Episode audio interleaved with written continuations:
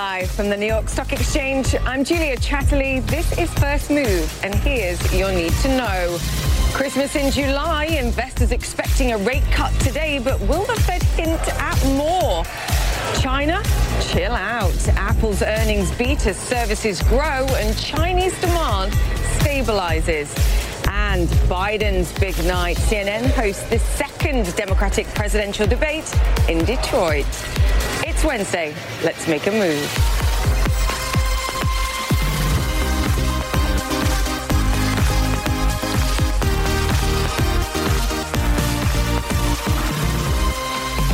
Welcome once again to First Move on what's going to feel like a pretty historic day, I think, here on Wall Street. We could see and are expected to see the first rate cut from the Federal Reserve here in the US for the first time in over a decade. Fine.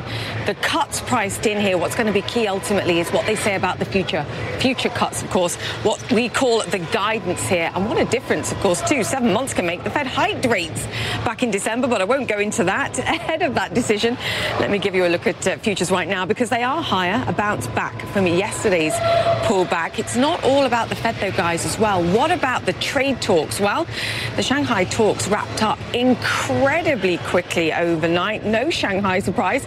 As we said yesterday, no big breakthroughs announced either. Officials say they'll talk again in September, so I think we can prepare for more hardline campaign rhetoric in the meantime. China's foreign ministry likened the U.S. economy to a sick person today. But what about their own economy? Chinese factory activity data for July falling for the third straight month, though I will say an improvement on June's numbers. We'll also be getting plenty of factory activity numbers from around the world this week, too, to help gauge the broader trade war impact. We know already it's been a problem for the Eurozone economy. Second quarter growth came in barely above the flat line today, half the growth, in fact, of Q2. Stand ready to the European Central Bank right now. But what about over in Hong Kong, too? Their economy weakened in the second quarter, too, as months of protests, as we've been discussing, begin to bite. I say that's plenty of international based ammunition for the Federal Reserve right now to justify easing. The question is, how much do they do? And what hints do they give? Claire Sebastian joins us now on this. Claire, I've said it many times. It's not just about the cut that we get today, even if there is some debate. It's what about the guidance, particularly given the market's now priced around three, three of these cuts for this year. Room for disappointment, perhaps.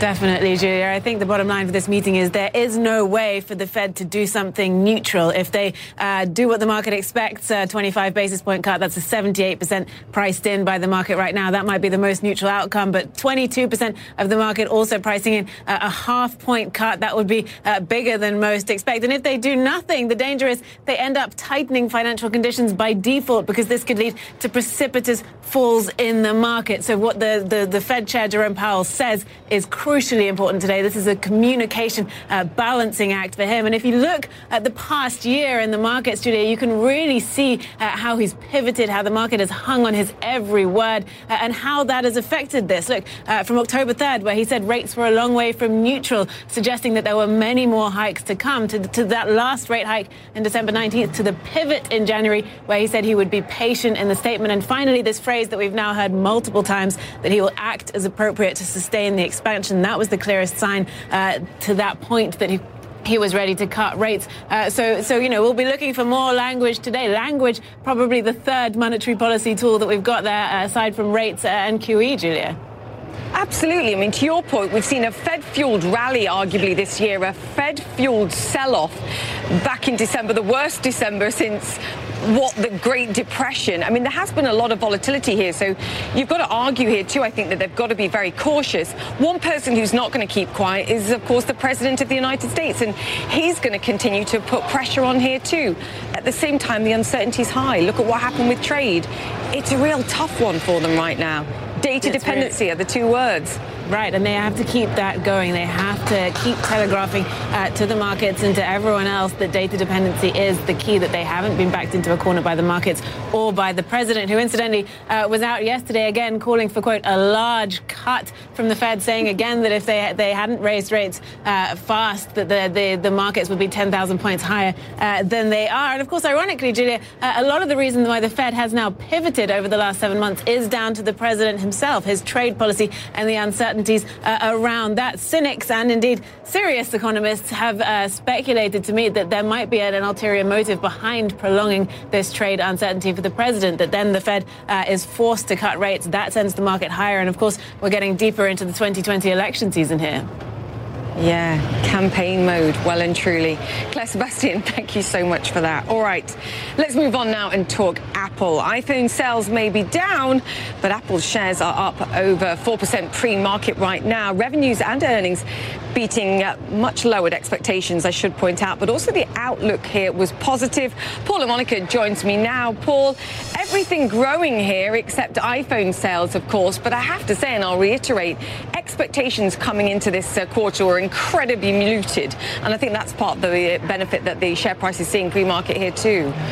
Yeah, definitely, Julie. I think Apple uh, has uh, caught wise to the Wall Street game of if you uh, guide low initially and then ooze over that lowered bar, Wall Street will typically react in a positive fashion. And that's exactly what we have here. You know, the expectations were lower coming into this report. And even though, as you pointed out, iPhone revenue is down, which on the surface should be alarming. It's now less than 50% of the company's total sales. But I think the positive, and Tim Cook, you got to give him credit because he's spinning this story and Wall Street is buying it right now, that the rest of Apple's businesses are growing at a healthy clip. So that includes the Mac, the iPhone uh, not doing well, but the iPad actually showing some growth.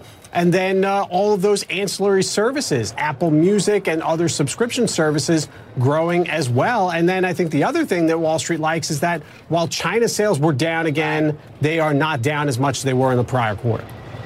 And this is key, I think, too, because that was what caused a lot of the concern back in January amid and around what was going on in China it's 20%. It contributes 20% of the anticipated upgrade cycle for the iPhone over the next 12 to 18 months. And Tim Cook was talking about a marked improvement in their business there. Stabilization? Can we be that bold? Yeah, if we are going to be so bold as to suggest that Apple may be, uh, you know, stabilizing in China and gaining some traction at the expense of some of the homegrown rivals that operate on the Android system, that is fantastic news for China. And of course, this is a company that is still buying back a lot of stock, paying a healthy dividend, and still has $210 billion or so in cash, a pretty massive war chest to invest in content with the uh, Apple streaming service coming very soon and any other deals that it might want to look at. I mean, I can't rule out Apple, I think, or Wall Street can't rule out Apple as a company that might go on an acquisition hunt for more growth in the future. Yeah, absolutely. They still feel still feels like they need that game changer. Paul La Monica, thank you so much for that. All right, let's move on and talk Samsung. Shares under pressure, so it's a tale of two halves here. Down some 2%. The world's largest smartphone maker's profits plunging some 56% in Q2. That was better than expected, I have to say, but they were also hit by falling chip prices too. Anna Stewart joins me now. These guys are well and truly caught in the crossfire, weakening smartphone demand, chip price pressures, and this is a huge chunk of their business, and of course, trade tensions, and it's not just about US and China. Talk us through it. Yeah, they are being hit in all directions, and we did kind of expect this. They did give us some warning uh, some weeks ago. The smartphone front, as you said, weak demand there, facing some similar issues to many rivals, um, slower upgrade cycles, that sort of thing. Uh, then, of course, there is the US-China trade war. We knew that would weigh on this earnings report, and the Huawei ban from the US in particular. Now, Samsung can fill a void in terms of the smartphones in some ways in the US, particularly in the low, mid-range smartphones. However, of course, it's a major supplier to Huawei of memory chips. So it's getting hit there particularly hard. Um, and ultimately, it also now faces another trade spat, this time between Japan and South Korea, because Japan has got export restrictions on very crucial materials that go into smart chips into South Korea. And that could be set to get worse. Japan is talking about removing South Korea from its trusted trade partners list. Julia? Yeah, I mean, when I was poring over the numbers here and you, you raise all the important points here, I, I didn't realize that three quarters of their operating profit comes from chip sales here. You think Samsung and you think smartphones, and it's simply not the case here. Having said that, are they going to get a bit of a lift when they uh, announce what have we got? The Galaxy Note 10 and their foldable phone later on this year, too? Yeah, we have the Galaxy Note 10. That's uh, supposedly going to launch next week. I think, though, due to a slowing upgrade cycle, that won't get quite as much interest as the foldable phone. That, rumours have it, could be launching in September. And it's more exciting by virtue of the fact that it tried to launch it earlier in the year, it faced all those delays. You'll remember all those videos of early users trying it out and seeing that uh, the hinge broke, the, the screen broke. So there'll be lots of pressure on them to really get it right although there'll be lots of um, media interest, will it translate into sales? There are several issues at play here. Firstly, some insiders question whether people really want a foldable phone, whether it's a gimmick, and it feels like an old gimmick since it really announced this much, much earlier in the year. Also, it's likely to come out at the same sort of time as the next iPhone. Also, Huawei's own delayed foldable phone. Also, rumours of an LG and a Motorola uh, foldable phone as well. Julia? Yeah, so there's going to be some stiff competition no matter what uh, what comes out here. Anna Stewart, great job. Thank you so much for that. All right, let me bring you up to speed now with some of the other stories that we are following around the world. North Korea has fired two short-range ballistic missiles off its east coast. It's the country's second missile launch in a week. That's according to uh, South Korean military. Last week's launch was the first since Kim Jong-un and Donald Trump met in June. It comes as Pyongyang warns South Korea to cancel its upcoming joint military exercises with the United States. Hong is facing disruption as it braces for a major typhoon. Officials have raised the storm warning to the third highest level on its scale. Hundreds of flights have been disrupted, schools and offices have closed, and the financial markets have also shut early. Trading may be suspended on Thursday if the typhoon warning remains high.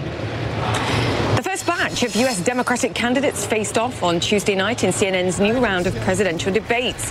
Top progressive candidates Bernie Sanders and Elizabeth Warren clashed with their moderate rivals over healthcare and border issues. The second debate takes place tonight. All eyes will be on the much anticipated rematch between Joe Biden and Kamala Harris. Phil Mattingly joins us now. Great to have you with us, Phil. I saw the Politico headline and it said Joe Biden actually won the debate last night because there was a, a real sense now of how extreme some of the views out there right now. What was your takeaway and what were the highlights? Yeah, look, it's it's nice to win a debate you don't participate in, and to some degree, I think that's true. Joe Biden's name wasn't brought up, even though he's the clear front runner in the race, and even though two of his kind of sharpest competitors, in Bernie Sanders and Elizabeth Warren, were center stage throughout the course of the night, and it was their ideas that were repeatedly under attack from more moderate, more pragmatic individuals on that stage. I think you make a really good point. When you look at the Democratic Party, there are very clear fault lines between those who are very progressive, very left, if you will, who want to go big, who want to go bold, who want to pursue proposals that I think even in the last couple of years would have been considered completely out of the realm of possibility, and those Democrats who believe that that won't win you a general election. It might get the base excited, it might win a primary, but it won't win you the general election. And you got to see that laid bare last night. What was also interesting is Elizabeth Warren and Bernie Sanders are essentially fighting for the same pool of voters. There was some question last night as to whether they would start to clash with one another, try and draw some of their own contrast to split apart where they stand currently in the polling. That didn't happen. We basically saw some kind of unofficial non-aggression pact between the two as they fought back between the moderates. And I think it's something you're going to have to keep an eye on. At some point, those two are going to have to differentiate themselves. But last night, it was very clear they were essentially on the same team fighting against individuals in their own party. Yeah, very collegiate. They're going to let everyone else fall first and then they'll turn around and uh, start attacking yeah. each other. To your point, I think, what do we expect from Joe Biden tonight? How does he handle what was an uncomfortable situation with Kamala Harris, of course, the last time these two faced off? And also at this stage, who does President Trump really have to worry about, if anyone? Yeah, on the latter point, if you look at the polling, and, and look, it's very early. it's very early on yeah. the polling. Everybody's learned their lesson about polling. But clearly, when you look at the states that are crucial to President Trump, be it uh, Michigan, be it Pennsylvania, be it Wisconsin, Joe Biden is the biggest threat. When you look at the polling at this moment, again, it's early. But what's most interesting about tonight, you mentioned the Miami debate where Joe Biden had a very uneven performance. Kamala Harris really kind of lit him up. And kind of laid bare that he wasn't prepared, wasn't ready to respond, wasn't ready to respond to attacks. His numbers since that point in time, they dipped a little bit. They've started to come back to where they were. I think tonight is crucial because he has said and his team has said he will be ready. Tonight will be different. Here's what won't be different about tonight. He will be attacked repeatedly and not just by Senator Kamala Harris. He will be attacked by pretty much everyone on the stage over and over and over again, punching up to try and make a point, punching up to try and get a moment. If he is prepared, if he handles that, if he's able to brush it off and show that he's maybe the Joe Biden of a decade ago, then I think everything is going to be comfortable for his team and it's going to be clear that he is certifiably the front runner in this campaign.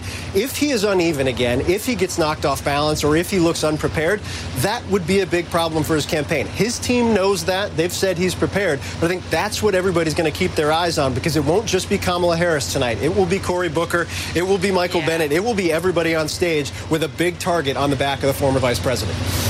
Yeah, you know, to your point, it is really early days, but I think for all the other candidates, yeah. they know who they've got to beat, they know who they've got to tackle. Who do you think might surprise us because they feel like they're under a lot of pressure here to at least step up and be recognised and to, to show they've got the mettle to do this? You make a really good point because this is a make or break debate, right? The next yeah. debate in September, the thresholds are higher. There's only five or six that have qualified. Maybe seven to 10 will eventually get there. And so for everybody else, you either make it happen tonight or last night, or you don't exist in a couple months from now. You run out of money, you run out of support, and you're not on the debate stage. Someone who will, who is already qualified for the second debate, but to keep an eye on, will also be standing next to the vice president, and that's Cory Booker. He has sharpened his attacks, senator from New Jersey, sharpened his attacks on the vice president, is well known, has good name recognition, can raise money, but hasn't really broken through in the numbers game up to this point. Get ready for him to go after the vice president, trying to have his own Kamala Harris moment. This is a make or break moment for the Booker campaign to see if they're for real or whether or not he's going to head back to the Senate. Watch him tonight. He'll be close in proximity, and the attacks should be coming fast and furious, according to folks tied to his campaign. We absolutely will be watching. Phil Mattingly, great to have you on the show with us. Thank you so much for that. All right, don't miss it. Our second night of debates coverage beginning at 8 p.m. Eastern Time in the United States. But you can see encore presentations at 7 a.m. London time, 2 p.m. in Hong Kong Wednesday and Thursday, right here on CNN. All right, still to come here on First Move. Aston Martin losing steam as demand in Europe stalls and the latest data breach to expose the personal information of millions of people. How the alleged Capital One hacker may have also preyed on others and given hints about it. That's all coming up. Stay with First Move.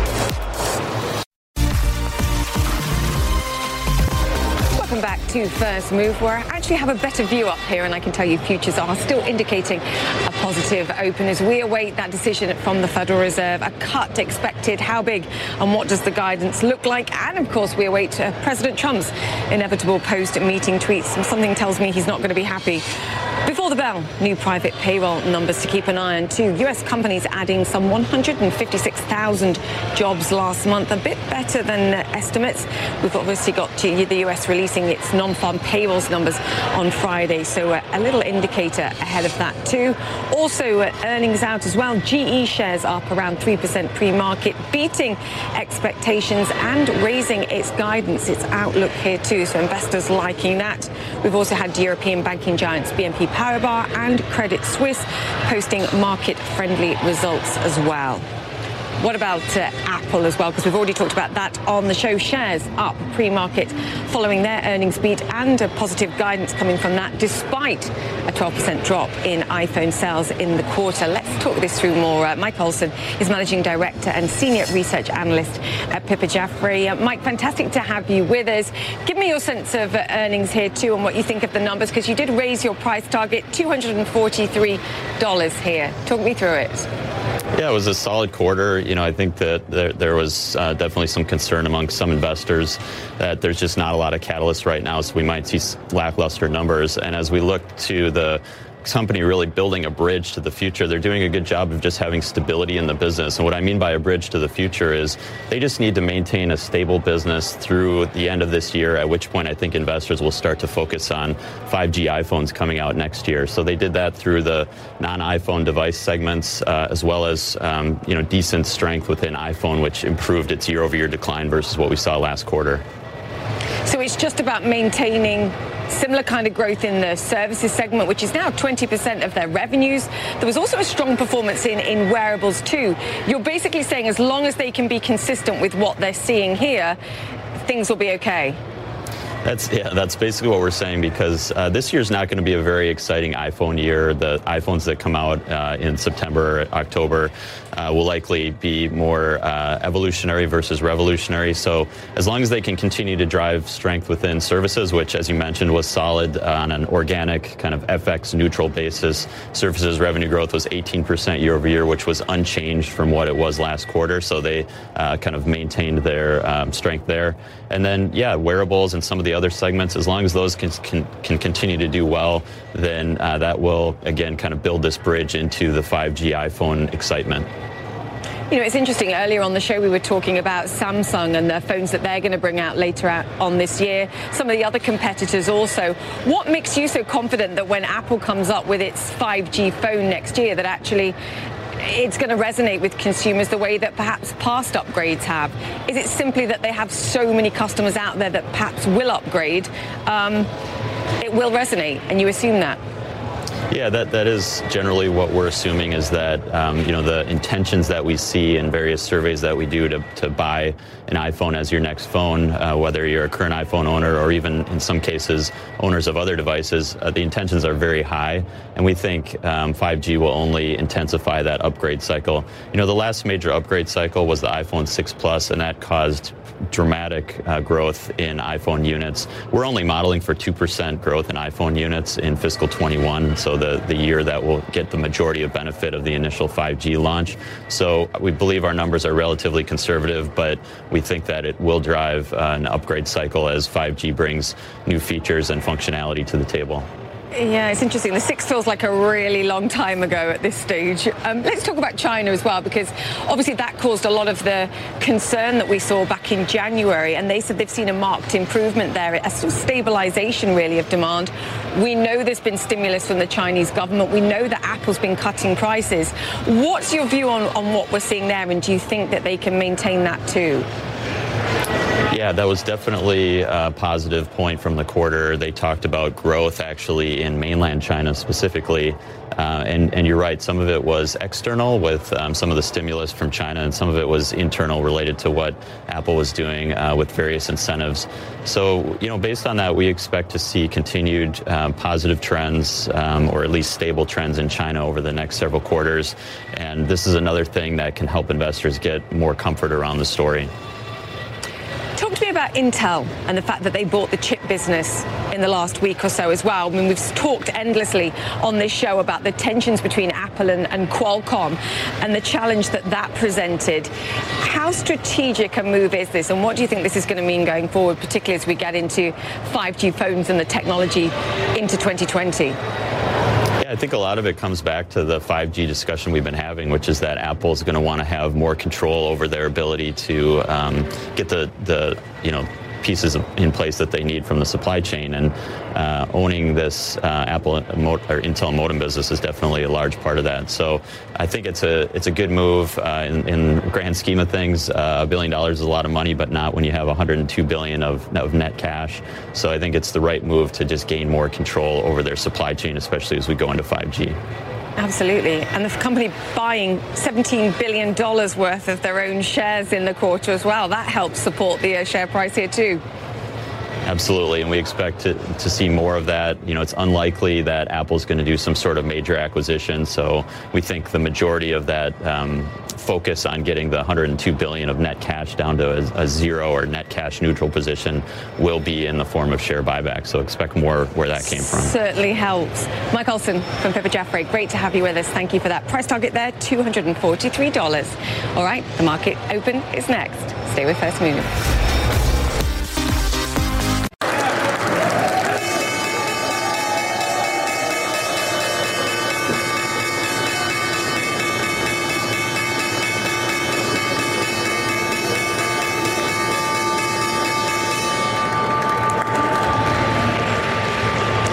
To First Move and the opening bell this morning from the New York Stock Exchange.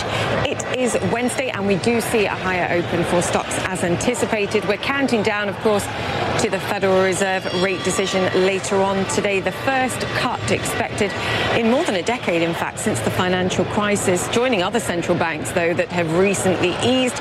We've also got a Jay Powell press conference as well, guidance. What are we looking at in terms of data dependency over future rate cuts, particularly given the market's pricing around three cuts for this year? Not the only thing we're watching, though, of course, trade talks wrapping up over in Shanghai. No breakthroughs there, but no breakthroughs, were expected, and uh, they will be meeting again in September. Also worth pointing out, it is the last trading day of the month today. Before today's session, the Dow and the S&P were up some 2% in July. The Nasdaq, in fact, up more than 3%. Stocks have risen in every month this year except May, when we saw the US-China trade talks breaking down really formally for the first time. Interesting performance and a lot of expectations, I think, for easing here. Let's talk us through with uh, Michael Feroli. He's chief US economist at JP Morgan. Michael, fantastic to have you on the show. As I've been pointing out on the show already this morning, we have to separate Federal Reserve rate cuts from the forward guidance. But as far as the cuts are concerned, you're expecting a quarter of a percent and no more today.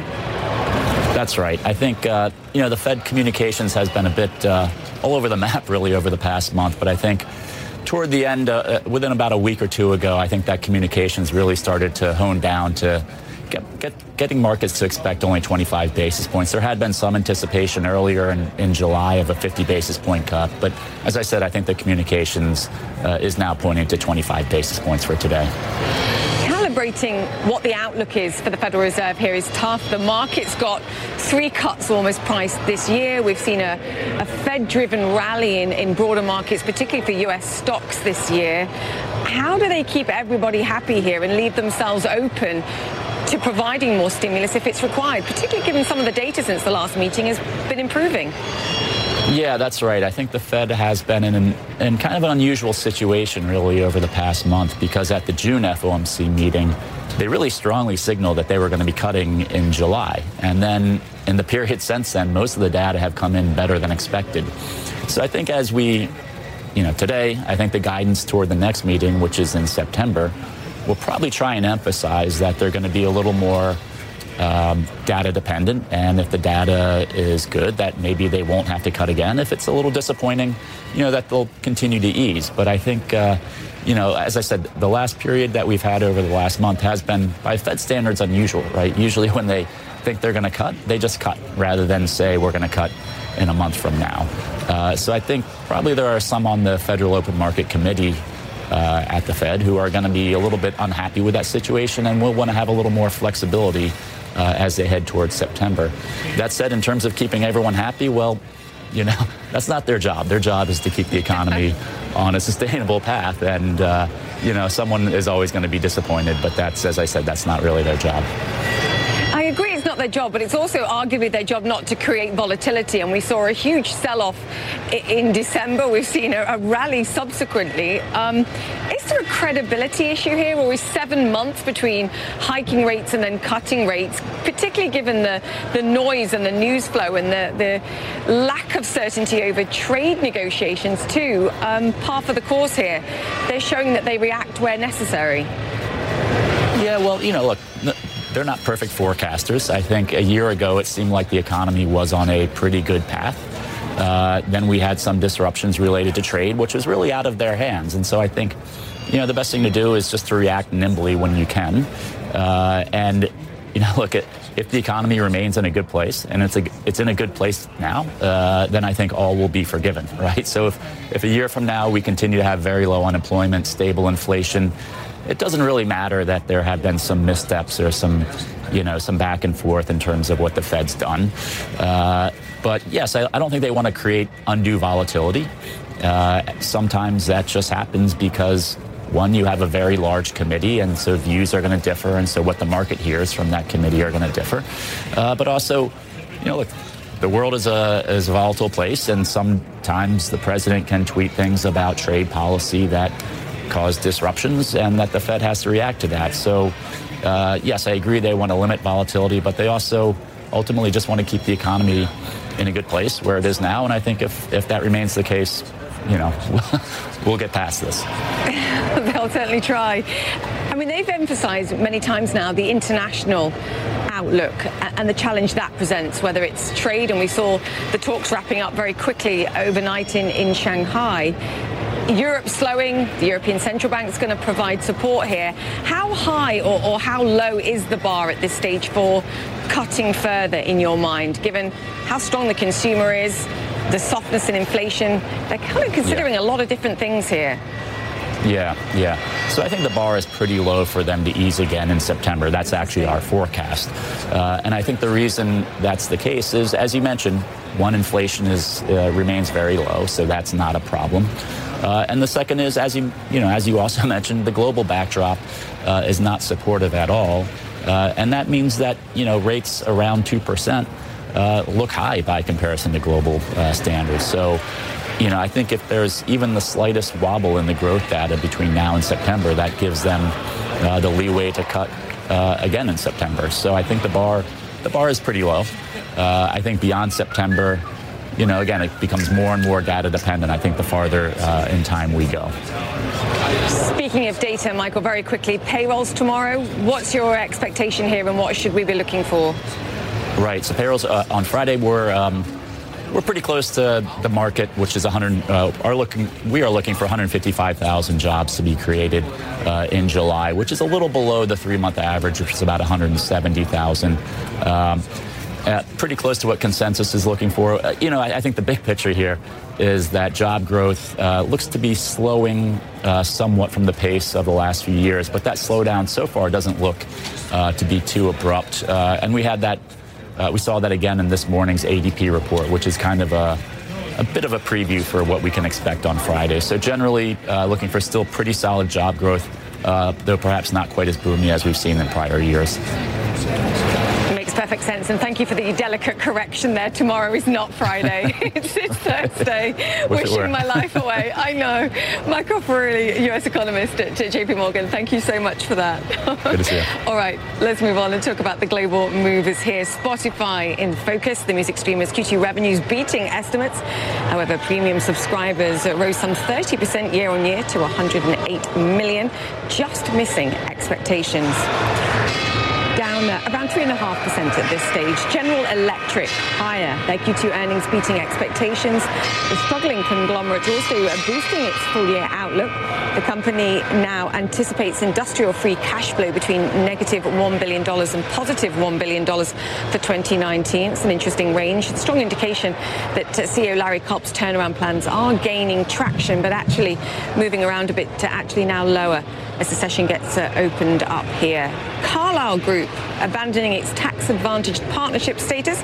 It will become the first US private equity firm to hold shareholder votes. The move is an effort to improve its share price. It will allow the company to be included in indices that exclude publicly traded partnerships. The conversion is expected to be complete on January 1st of next year right, let's move on because there are new developments regarding the huge Capital One hack attack that we discussed on the show yesterday. The alleged hacker may have targeted other companies as well. Donie O'Sullivan joins us live on this. Who else might be in the equation here? And I guess is, do we know this uh, know these details because the hacker was blogging about these names as well as uh, Capital One? Julia, it's really extraordinary when you think of the lengths that some hackers will go to to cover their tracks and make sure that they are not caught. Um, in this instance, Paige Thompson, the um, suspect in this case, was um, allegedly um, bragging on Twitter and also on Slack and other social media platforms about what she had found. Um, on Slack, uh, the, she had allegedly posted a list of file names and the files had certain companies and organizations' names in those. Now, those files, in the, she indicated that there was hacked materials in those files. Uh, those organizations include the Ohio Department of Transportation, uh, Ford, the motor company, the British uh, telecoms company Vodafone, and Michigan State University. Uh, CNN reached out to all those organizations yesterday. None of them have said that they that they have been hacked, but all of them said they are looking into it. And the Ohio uh, Department of Transportation said uh, they have reached out to the FBI to figure out uh, really what's going on quite fascinating, isn't it? I mean, we also talked on the show yesterday about her apparently being part of a, a network called Meetup that listed their interests as hacking and cracking here. When you're an employer of somebody like this or you're a company like Capital One, you know, what checks are in place to look at your employees perhaps or those working for you or around you that have interests listed like this or are, are blogging certain things like this? It's, it's kind of mind-boggling. No, it's absolutely remarkable. I mean, how Capital One found found out about this was that a tipster emailed them and said, uh, "Hey guys, there's a person online who's claiming to have, um, you know, records of millions of your customers and people who have applied for credit cards from you. Um, and this uh, hack allegedly started back in March, so that's quite a few months ago. You think about, you know, how much companies invest in cybersecurity and particularly financial institutions, um, but you also think about there's a lot of organizations who pay for sort of social media listening tools to see what is being said about them out in the public and out on Twitter. Um, and in all those cases, it seemed that it didn't that this did not come on Capital One's radar, even though this woman was posting about it on Twitter and Slack. I must say, the Slack uh, channel where these files were posted did get taken down yesterday, but CNN was able to uh, get in there before it got taken down. My uh, colleague Kevin Collier was able uh, to get into that, and the DOJ, uh, the Department of Justice here, who brought the charges against Paige Thompson, are telling us that based on their their investigation is ongoing and more charges may be coming. Yeah, we'll watch this space. But to your point about the investment in cybersecurity protections, not enough. Donie O'Sullivan, thank you so much for that. All right, we're going to take a quick break here on First Move, but coming up shortly, up in the skies, Airbus forecasting Brexit headwinds as a no-deal exit looms large back on the ground. Stay with CNN. Welcome back to the show and some sad news now. The body of the founder of India's biggest coffee chain has been found two days after he disappeared. Nikhil Kumar has more. A tragic end to a standout entrepreneurial career. Indian authorities say they found the body of VG Siddhartha, the founder of Cafe Coffee Day, the country's largest coffee chain, following a massive search after he went missing earlier in the week. Siddhartha went missing in southern Karnataka state. According to police, he asked his chauffeur to drive him to a local river before leaving the car to go for a walk on a bridge. He never came back. His body was found in the same river on Wednesday. Siddhartha's business introduced millions of Indians to the cafe chain culture that's gone global with the expansion of Starbucks. In India, his business is far and away the leader in the sector. Cafe Coffee Day boasts more than 1,700 outlets across 245 Indian cities. Starbucks, in comparison, has 146 outlets in this country of more than 1.3 billion people. In a statement to the Bombay Stock Exchange, where its shares plunged on the news, Cafe Coffee Day's parent released a letter purportedly written and signed by Siddhartha before he went missing. In it, he says he was facing, quote, tremendous pressure from lenders that led him to, quote, succumbing to the situation. The company says it's still trying to verify the authenticity of the letter. It was dated the 27th of July. Nikhil Kumar, CNN, New Delhi. Nikhil Kumar there, and our thoughts, of course, to anyone involved or those who knew him. All right, let me bring you up to speed with today's boardroom brief.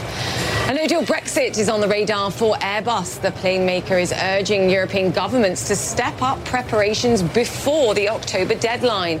This comes as Airbus reported strong earnings with profits rising some 72%. The company is on course to overtake Boeing as the world's top plane maker by the end of 2019. Now to 007's getaway car of choice. The British car maker Aston Martin posting a half-yearly loss of some $69 million on Wednesday. Shares are plunged in London today and have now lost three quarters of their value since its IPO last October. The company says an economic slowdown and weakening demand for luxury cars is to blame. Credit Suisse stock is up over 4% in Zurich, the Swiss bank reporting its best quarterly earnings in four years. They jumped some 45%. The company praised its cost-cutting strategy for the performance. All right, we're going to take a quick break, but coming up, putting the ethics into artificial intelligence. We hear from the next generation platform that has $1 billion of investment from Microsoft. Now what? We'll find out after this.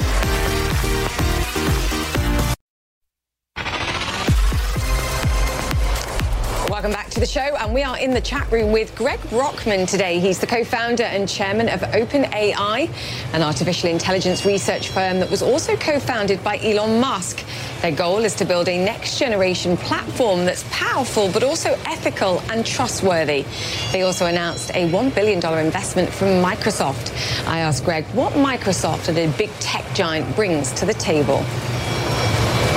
What's really important for making progress towards artificial general intelligence is building very large supercomputers. Uh, and what we're going to be doing with Microsoft is going to be building supercomputers of unprecedented scale. Okay, the key there was in the word artificial general intelligence. Explain to me what AGI is versus the times where we just use the term artificial intelligence and perhaps don't really isolate what we're talking about here. So artificial intelligence today looks a lot like in capabilities the uh, you know individual brain regions, right? We have systems that can see, that can speak, but they can't really understand a domain. What artificial general intelligence will be is a system which can understand an entire field better than any one human and can understand more fields than one human and can integrate information across those. So, are we talking about human intelligence capabilities if we're talking about something that can perhaps process data, make judgment calls on data better than a human can? So, what we're really interested in is systems that can perform tasks that are too complex for humans to do. Think about medicine, for example. The way that we approach medicine these days is through increased specialization. You know, I have a friend who's going through medical procedures today where he gets an ultrasound from one doctor who can't even read it, has to send him to another doctor who doesn't have context. And I think for us to really deliver cheap, affordable healthcare to everyone, we're going to need a better answer. And so for problems like this and other problems that are too complex, that's what general intelligence is for. The level of interest and therefore investment in artificial intelligence has been pretty volatile over the last five decades. I asked Greg if the acceleration in sheer computational power today would turn hype about AI into reality I think that the history is also very interesting. That before 2012, the amount of computational progress was exactly equivalent to Moore's law. So that's an 18 month doubling period. Since 2012, we have had a five times increase. Every two years, we now cover the same ground that we did in a decade previously. And this is being translated into results that you can look at, at these big companies that are generating huge amounts of revenue. Uh, if you look at, for example, after we did this deal with Microsoft, where they invested a billion dollars, their market cap increased by $10 billion. And that's because people understand these technologies are becoming so powerful and that you really can't put a bound on where they're going to go. I mean, there's all sorts of names in this space. Google would be one, Facebook's looking at it, Baidu, Tencent.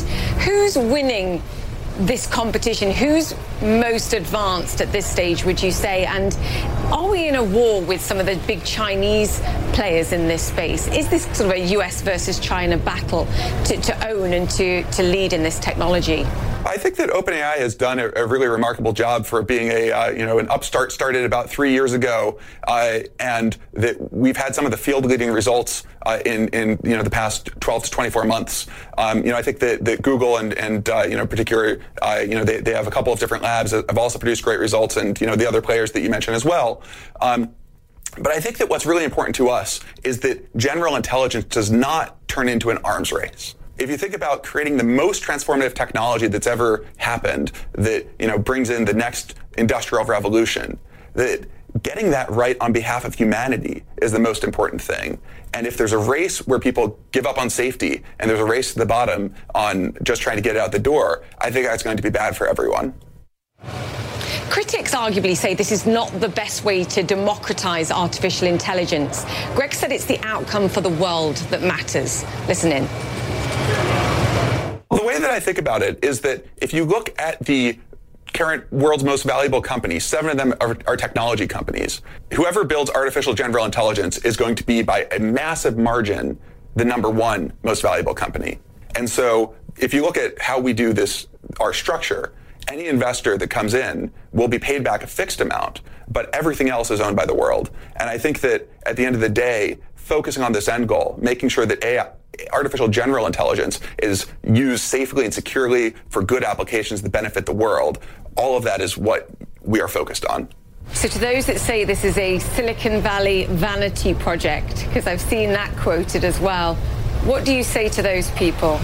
I actually don't listen too much to those people. Uh, I think that uh, there is always going to be critics, and if you look at the history of technologies, uh, you know one of my one of my favorite stories of this is 1878. Uh, uh, Thomas Edison announced he was going to be building an incandescent lamp, and gas securities in England fell. So the British Parliament put together a, a, commission of distinguished experts who went out to Menlo Park and checked it all out. They came back and said this is never going to work. One year later, he shipped. Now I'm not saying that that you know again i think that the, that there is uncertainty and i think that that really what happens in this field is anyone who's certain i think is really setting themselves up uh, for for some real surprises and so for us we look to the logical conclusions of where this technology can go we look at our projections we look at the progress we were able to, to make and i think that you can't put a bound on what we're going to be able to do I like surprises. That's it for the show. You've been watching First Move. Time to go make yours.